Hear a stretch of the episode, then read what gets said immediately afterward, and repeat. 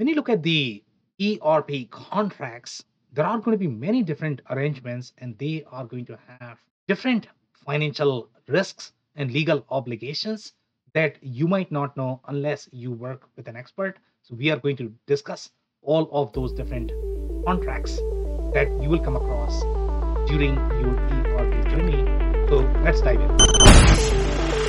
Growing a business requires a holistic approach that extends beyond sales and marketing. This approach needs alignment among people, processes, and technologies. So, if you're a business owner, operations, or finance leader looking to learn growth strategies from your peers and competitors, you're tuned into the right podcast. Welcome to the WBS Podcast, where scalable growth using business systems is our number one priority. Now, here is your host, Sam Gupta. Hello, everyone. My name is Sam Gupta. I am principal at ElevatIQ. Elevate IQ is the independent ERP digital transformation consulting firm. We help our clients with the digital transformation strategy, enterprise software selection, change management, business transformation, as well as implementation. On that note, let's go back to today's topic, which is going to be the top five types of ERP contracts. And when you are going to be in the market for an ERP, there are many different parties that are going to be involved. The number one party that you need to know with respect to ERP contract is going to be your original equipment manufacturer. These are going to be software publishers. These are the companies that write the, the actual software. And the example of these companies are going to be SAP, Oracle, Microsoft. Now, each of the publisher are going to have their own sort of strategy in terms of how they distribute their software. Some companies are going to have their own professional services arm and they do a little bit of consulting and they might do the support for those software as well. The other companies may utilize a resellers channel. Then you are going to have other players that are going to be involved within these contracts. For example isvs and isvs are going to be the independent software companies that software that you would require sometimes the oems are going to be expressive if they might be utilizing an add-on as part of the bundle because in general the marketing is a very very very large package and it is going to include a lot of different software packages and sometimes they could be third party owned. So these are different parties that are going to be involved and depending upon the structure type you might have different financial risk or the legal obligation as part so now let's look at the list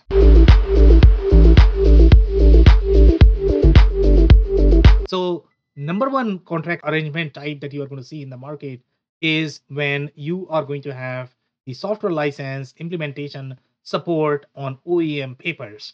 And in general, when you are signing these contracts, so the contracts are going to be two or three different types.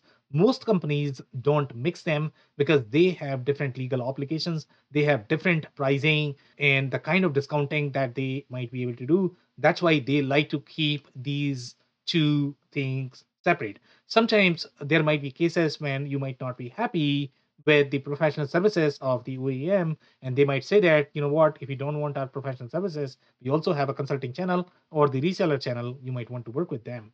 So that could be a possibility as well. And that's why they keep the contract separate. The same thing goes for support as well. If you are not happy with their support, you can go for the support with one of the consulting companies. They might be uh, able to support that. So that's why these contracts are generally going to be very different. But in this particular case, where you have the software license, implementation, and support on OEM papers, meaning all of these contracts you are signing directly with the OEM.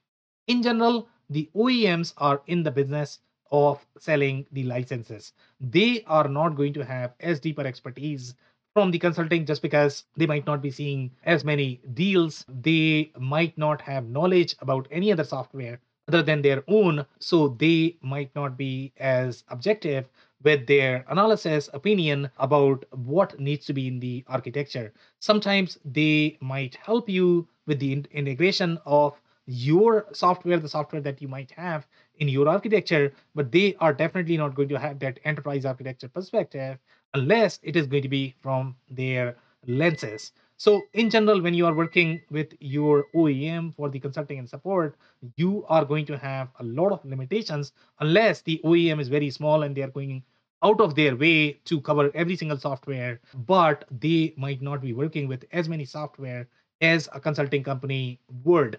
So in this particular case, you are going to be with the OEM for everything. Anytime you are going to have support issues, you need to go to OEM if you are going to have any sort of implementation issues, um, you just have one company that you are dealing with. So that could be a benefit. And the other uh, thing that you need to note overall in this arrangement is going to be the OEMs, they have different legal obligations overall, what they can commit from the software perspective, because their software contract is going to be at risk. So when it comes to the recommendations, they are going to be extremely conservative because they are always going to take it as the risk on their software. So, for example, let's say if it is going to be about decision making for your operational processes, they might not help or they might not help as openly as a consulting company would because consulting company they are not going to have as much risk. Their job is to recommend the right things for the company and they don't really have that financial risk. They are really on your side and they don't really have that legal risk with the software. So that's why this particular contract could be tricky to work with if you have everything with the OEM so that's number one contract type.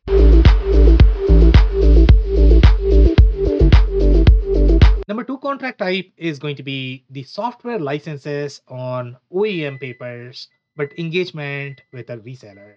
So in this particular case, the OEM is working with the reseller and you might not talk to the OEM initially unless you are going to have some sort of problems. So the contract is still going to be, at least the software contract is still going to be on the OEM papers.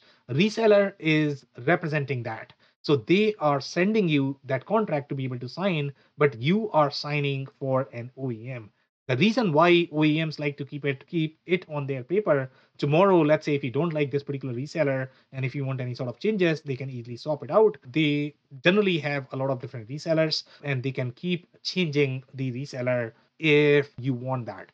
So this is going to be for the software. Now the implementation contract may be trickier because with implementation uh, sometimes resellers are going to have their own ip and sometimes that ip could be so important that software might not have any value for your business. It might require millions and millions of dollars of investment for the software to be able to work if you don't have that IP. So you are going to have far bigger lock with your reseller than with your OEM.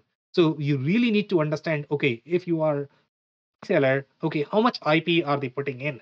And sometimes they are going to tell you, sometimes they are not going to tell you with some resellers, you are also going to have issues. They might not even reveal how many different add ons, IPs, and if they create a custom code, they might not share the code. So it might be harder to switch the reseller, even if your OEM is going to recommend that you can switch. From the support perspective, your first point of contact may be reseller. They might be working with your OEMs to get further support if they are going to have any sort of product issues for the most part. But in general, the resellers are really the representative of your OEMs, and they are really the extended arm of the OEMs from the sales perspective. So they need to be treated just like OEM overall, but there might be issues. The only flexibility that you have in the reseller model is if the reseller does not work out, then you can go to another reseller. With the OEM, uh, with the number one contract type, if you have issues with OEM consulting, then you don't have a place to go because they might not have the consulting. So in this particular case, you at least have that flexibility. But again, be careful with their IP because that's where the major risk is going to be that you might have far tighter lock with the reseller. And in general, the reseller businesses are not going to be uh, as financially uh, you know capitalized as your OEMs. So you have far bigger financial risk. Let's say if something happens to them, then who's going to support that? You know they might not have the consulting community that can support that particular product. So you might not find any resources that can support that ip and that ip may be a bottleneck for your implement. So that's the risk that you are looking at and that's number two contract.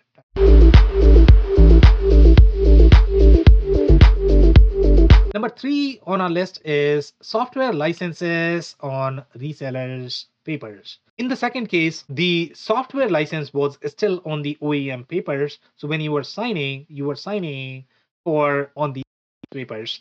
But here, the OEMs uh, are going to be completely blind, meaning you are signing on resellers' papers, meaning OEMs don't really have direct legal relationship with you. So tomorrow, if there are going to be any issues, you are really dealing with reseller.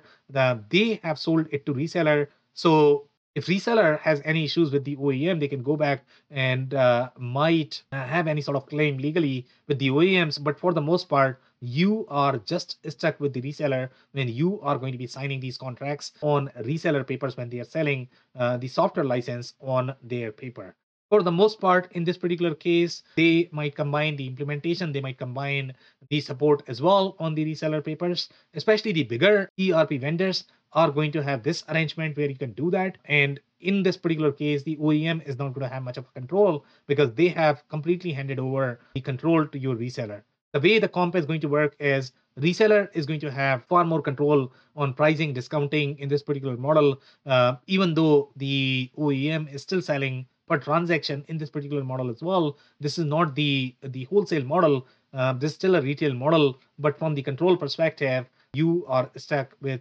the reseller. The other issue that you might need to keep in mind overall when changing the resellers is that uh, they might be on different tiers and with the discount that you may have received from one reseller and if you go to another reseller you might not get the same pricing discount. So that could be another uh, issue that you might encounter. But this is the number three arrangement. Number four arrangement on our list is software licenses sold in an OEM relationship by the software OEMs. So the way this works is so you are going to have, let's say, the publisher. Uh, and publisher, what they are going to do is in particular geography, or sometimes it could be a specific industry, they might resell the whole software in more of the wholesale arrangement where they're going to say, you know what, you need to buy a specific number of seats in this particular year, and you need to be selling this much for you to be able to retain the exclusive privilege in this that particular territory. This is a very, very, very wholesale centric model. In this particular case, what the the new OEM, which is going to be the OEM that is actually selling the software written by the publisher, they might make major modifications to the software. Sometimes they might be selling under a very different brand. So you are going to have many different issues because now you are dealing with a completely new OEM. In this particular case, your parent OEM is not going to have any control whatsoever. So depending upon the quality of the the child OEM that you have or the reseller OEM that you have, uh, you know you are completely dependent upon them you are dependent upon their quality of code if they are well capitalized their quality of code is probably going to be better. Documentation is going to be better. But if you have slightly newer oem in the market the quality may not be as great. So you are going to encounter a lot more issues just because of the number of layers that are going to be involved in this arrangement. Then these OEMs may have their own reseller channel and they might have their own arrangement. So whatever your parent OEM may be telling you overall from their distribution model perspective, that might not be applicable to you. So for the most part, what you're buying in this particular case, even though you might be buying products such as Microsoft or Acumatica or whichever uh, uh, ERP that you might be looking at, for the most part, you are really stuck with this particular OEM's brand or the product that they are commercializing, distributing Acumatica is there, it's the core product, but as such, from the distribution perspective, there is not much you are getting uh, from what Acumatica may be promoting it to their own sort of reseller channel or to their own customer base.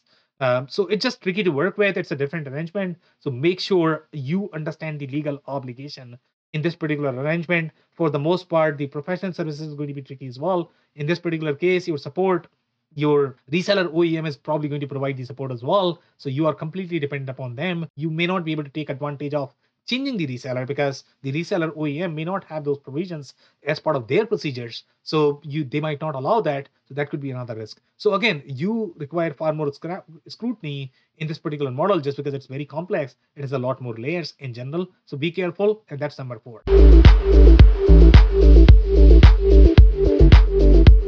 Number five on our list is the software licenses sold in a master distributor relationship.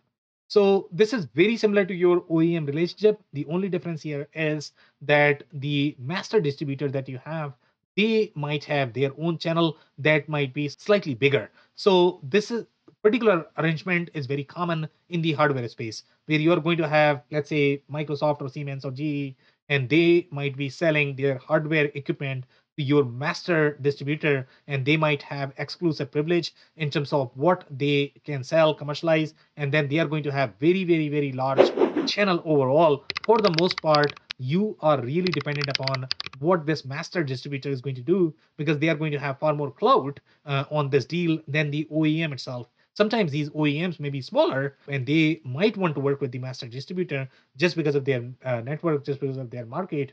But for the most part, you are really dependent upon this particular master distributor. So make sure you understand what they offer, how well financially capitalized they are, if they are introducing any sort of IP or any procedures that you need to know. So you are really dependent upon them. So this arrangement could be very complex as well because you need to sign multiple contracts. And sometimes those contracts may have further dependencies in terms of whose obligation is going to be in what case. And sometimes you might not even know that because of the number of layers involved. So it's a very, very, very, very complex arrangement be careful with this arrangement. So this is number five on our list. If you enjoyed this video, we publish these videos on a weekly basis. So you might want to hit the subscribe button on YouTube. Uh, we are also going to include a detailed article with this video. So you might want to check that. If you prefer audio form, this podcast is also available on Apple, Google, and Spotify. So check there and subscribe if you like. And if you have not checked our digital transformation report for 2023, we are going to include the links. So check that out. On that note, thank you so much for tuning in. I'll see you in the next one. Thank you for listening to another episode of the WBS Podcast. Be sure to subscribe on your favorite podcasting platform so you never miss an episode. For more information on growth strategies for SMBs using ERP and digital transformation, check out our community at WBS.rocks. We'll see you next time.